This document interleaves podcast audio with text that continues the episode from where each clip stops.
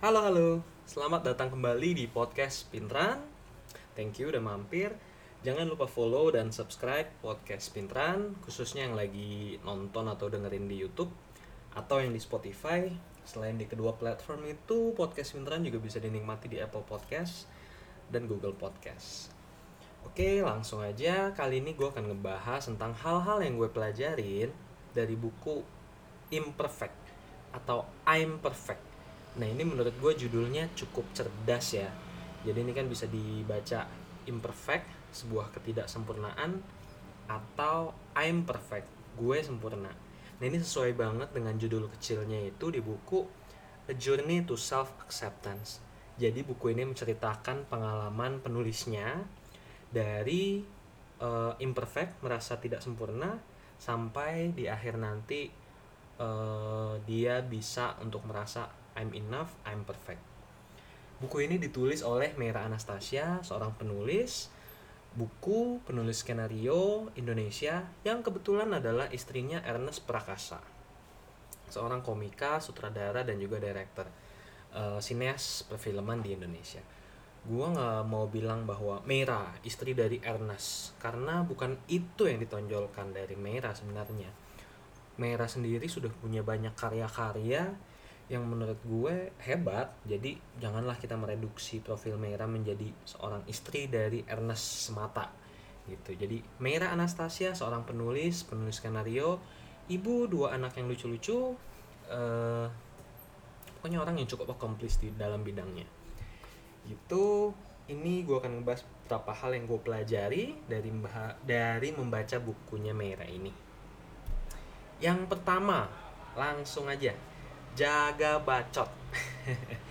Semua orang kan punya bacot ya. Semua orang punya opini semua orang punya hak untuk berbicara menyuarakan pendapat dan lain sebagainya. Tapi di buku ini tuh gue belajar banget bahwa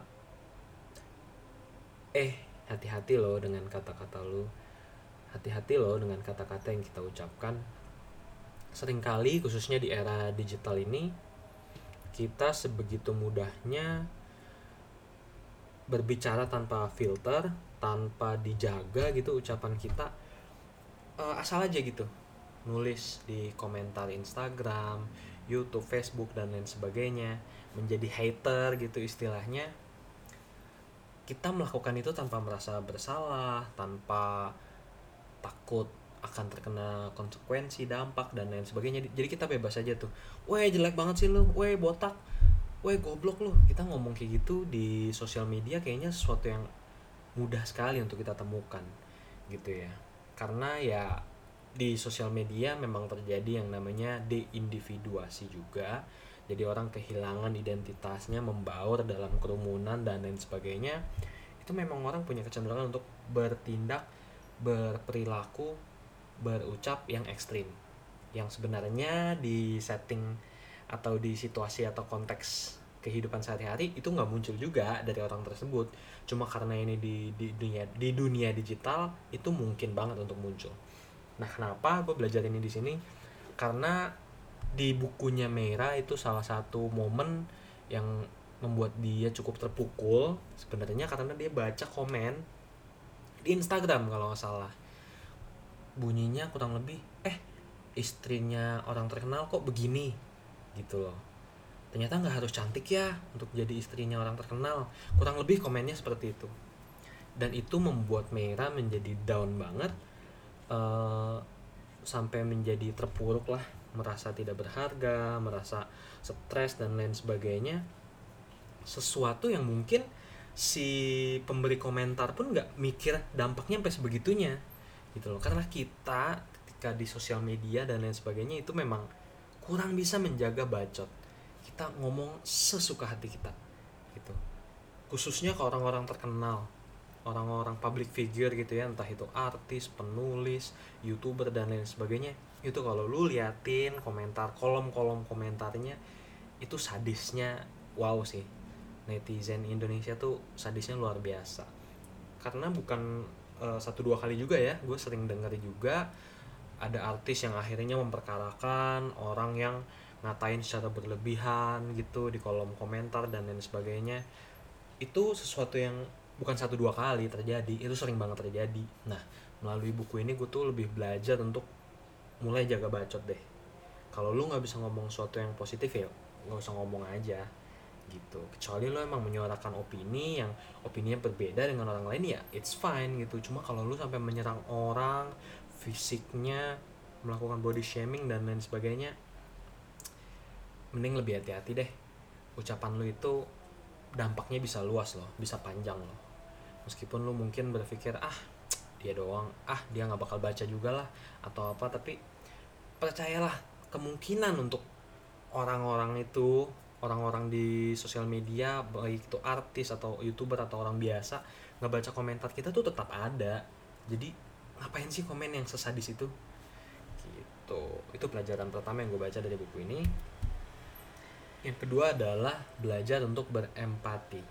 Yuk kita belajar sedikit lebih banyak untuk empati. Melihat dunia dari kacamata orang lain. Nih gambarnya udah pas banget nih kacamata. Kalau yang nonton di YouTube ya. Uh, kita kan kadang cuma ngelihat dari perspektif kita doang ya suatu masalah itu.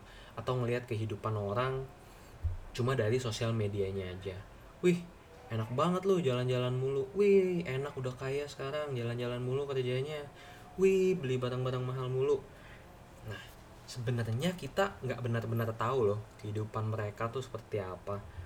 Emang ada orang yang hidupnya tuh beneran cuma happy happy doang enak-enak doang seperti yang mereka munculkan di Instagram. Uh, kayaknya nggak seperti itu ya. Gue pernah baca juga riset bahwa memang Instagram adalah sosial media yang paling tidak baik untuk kesehatan mental. Kenapa? Karena yang dipost itu hanya hal-hal yang bagus aja kan. Lu nggak mungkin kan lu ngepost kalau misalnya lu lagi ke WC atau misalnya lu lagi uh, ngangkatin gitu kan lu nggak ngepost hal-hal yang seperti itu yang nggak penting yang nggak menarik di sosial media lu kan. Nah di Instagram orang ngepost hal-hal yang menarik ketika lagi liburan lagi promosi lagi jalan-jalan lagi dapat penghargaan dan lain sebagainya akhirnya orang ngelihat dan mulai membandingkan dengan hidupnya sendiri. Wih hidup dia enak banget ya hidup gua enggak ya? Akhirnya membuat orang jadi merasa minder jadi kurang percaya diri dan lain sebagainya di sini tuh gue jadi belajar untuk melalui buku ini lebih empati terhadap orang lain. Uh, belum tentu kita tahu 100% kehidupan dia selain yang di sosial media. Jadi kalau misalnya mengeluarkan komentar seperti yang di poin sebelumnya itu ya lebih di apa ya lebih berusaha untuk empati lah. Ya jangan cuma melihat dari perspektif kita sendiri juga belajar untuk ah gue kan cuma komen begini doang biasa aja kali. Kan nggak semua orang punya perspektif yang sama. Bisa aja kalau lu dikatain gendut kurus cebol dan lain sebagainya lu tuh biasa aja. Cuma orang lain belum tentu loh bisa merasa woles atau biasa aja ketika dikatakan seperti itu.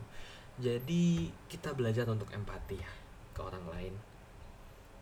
Hal ketiga yang gue pelajarin itu adalah melalui buku ini Mera menceritakan juga pengalamannya uh, ketika dulu berpacaran dia berusaha berbagai macam cara untuk menjadi pacar yang uh, terbaik lah. Pacar yang oke okay, pacar yang sempurna sampai dia berusaha untuk mengubah dirinya sendiri untuk pacarnya pada saat itu. Gue lupa konteksnya pas SMA atau apa. Sampai dia uh, kehilangan jati dirinya sendiri. Itu nah ini menurut gue relatable banget ya di dalam sebuah hubungan baik itu pertemanan maupun pacaran kayaknya nggak jarang deh kita atau orang lain itu berubah menjadi orang lain atau mengubah jati dirinya sendiri untuk orang lain. Biar diterima biar disayang biar dapat promosi mungkin kalau di kantor jadi penjilat atau apalah itu.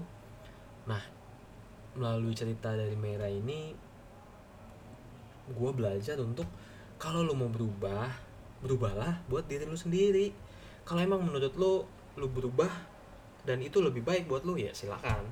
Cuma kalau lu berubah cuma untuk menyenangkan orang lain bikin orang lain seneng kayaknya nanti dulu deh. Soalnya pertama belum tentu juga orang itu sepenting itu buat lu. Meskipun itu pacar ya belum tentu itu uh, pacar yang akhirnya nanti akan lu nikahin atau hubungan yang jangka panjang dan lain sebagainya bisa aja besok bulan depan tahun depan lu putus. Lu udah terlanjur berubah menjadi orang lain nah terus gimana?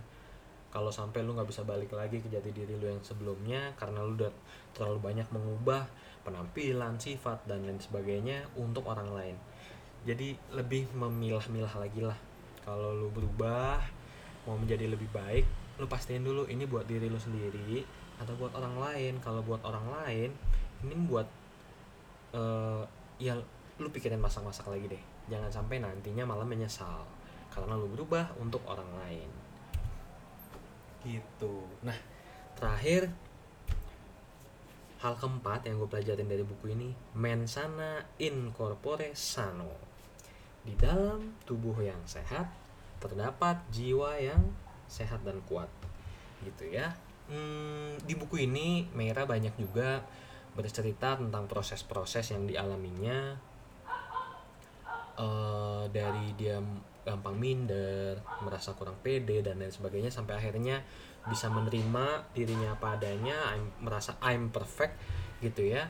Salah satu hal yang juga cukup membantu adalah ketika dia mulai memperhatikan atau meningkatkan kesehatannya mulai dari makan, menjaga makan, mulai dari berolahraga atau exercise dan lain sebagainya itu dilakukan uh, untuk menjaga diri penampilan dan lain sebagainya sampai akhirnya dia pun memang benar merasa lebih sehat, merasa lebih kuat, merasa lebih oke okay. seperti itu dan ini memang sejalan sekali ya. Jadi kalau lu belajar psikologi atau pernah baca-baca terkait hal ini, jadi ketika orang merasa stres, merasa depresi, ada kesehatan mentalnya bermasalah dan lain sebagainya salah satu tips yang dianjurkan adalah sebenarnya untuk berolahraga. Memang olahraga tuh tidak menyelesaikan semua masalah. Cuma ketika lo punya suatu kegiatan rutin yang beneficial bermanfaat buat lo itu in the long term itu akan bagus banget baik buat tubuh lo maupun buat kesehatan mental lo gitu. Lo nggak harus tiba-tiba ke Bali juga gitu pindah ke Bali cari uh, yang ijo-ijo hidup di tengah sawah cuma makan buah gitu ya. Nggak nggak harus kayak Thanos juga setelah dia pensiun gitu nggak.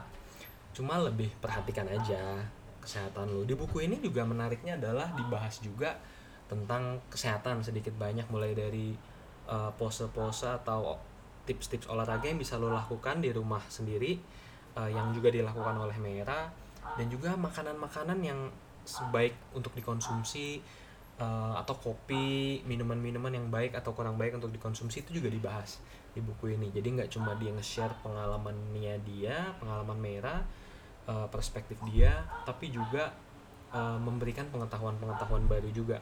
Hal-hal yang memang dia pelajarin dan sudah dipraktikkan di dalam hidupnya ke kita. Baik tentang makanan, minuman dan juga tentang exercise.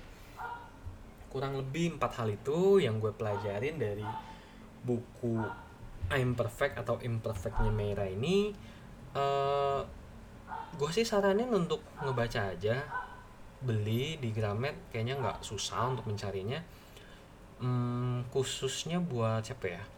Buat orang-orang yang kadang merasa minder terkait dirinya kurang pede lalu suka membanding-bandingkan dengan orang lain. Nah buku ini tuh e, menarik untuk dibaca karena bahasanya tuh ringan dilengkapi dengan ilustrasi-ilustrasi yang menarik juga. E, jadinya apa ya nggak ngebosenin pas lu dibaca terus nggak lama juga tiba-tiba habis tanpa terasa. Karena bahasanya tuh sehari-hari banget lu bisa ngebayangin lah oh ternyata merah tuh gini ya oh pernah lo mengalami ini dan lain sebagainya. Itu cukup mudah untuk lo terima gitu pesan yang ingin disampaikan. Uh, selain itu oh sebenarnya lebih cocok buku ini karena pengalaman Mera tuh uh, lebih banyak ya sebagai ketika dia mengalami beberapa hal yang sebenarnya spesifik di wanita ya uh, terjadi pada wanita. Jadi gue sangat menyarankan buku ini dibaca juga oleh wanita sebenarnya.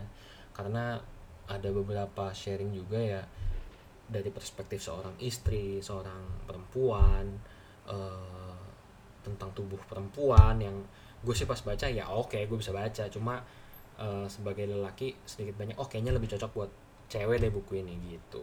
Cuma sebagai lelaki lu tetap bisa baca itu untuk biar lu bisa belajar untuk pakai kacamata perempuan atau pasangan lo atau cewek lu biar nggak kaget gitu. Jadi ya oke okay lah untuk dibaca oleh pria maupun wanita. Gitu. Gitu aja. Empat hal yang gue pelajarin dari bukunya merah kali ini. Thank you banget udah mampir udah dengerin podcast ini. Jangan lupa follow dan subscribe podcast Pintran kembali lagi bisa dinikmati di Spotify, YouTube, Apple Podcast, Google Podcast. Kalau merasa bermanfaat boleh di share uh, episode kali ini kalau misalnya teman-teman punya masukan, punya ide atau lainnya itu boleh banget disampaikan langsung ke gue di Instagram atau ke podcast.pintran@gmail.com gitu. Jadi gue udah bikin email khusus buat ini biar nggak hmm, ke apa ya? Kadang kalau ke email pribadi tuh dalam sehari banyak banget yang masuk banyak kan promo-promo sih. Jadi takut ke skip atau apa jadi gue bikin email tersendiri yang gue buka setiap beberapa hari. Gitu thank you banget udah mampir. Sampai jumpa di podcast episode berikutnya. Thank you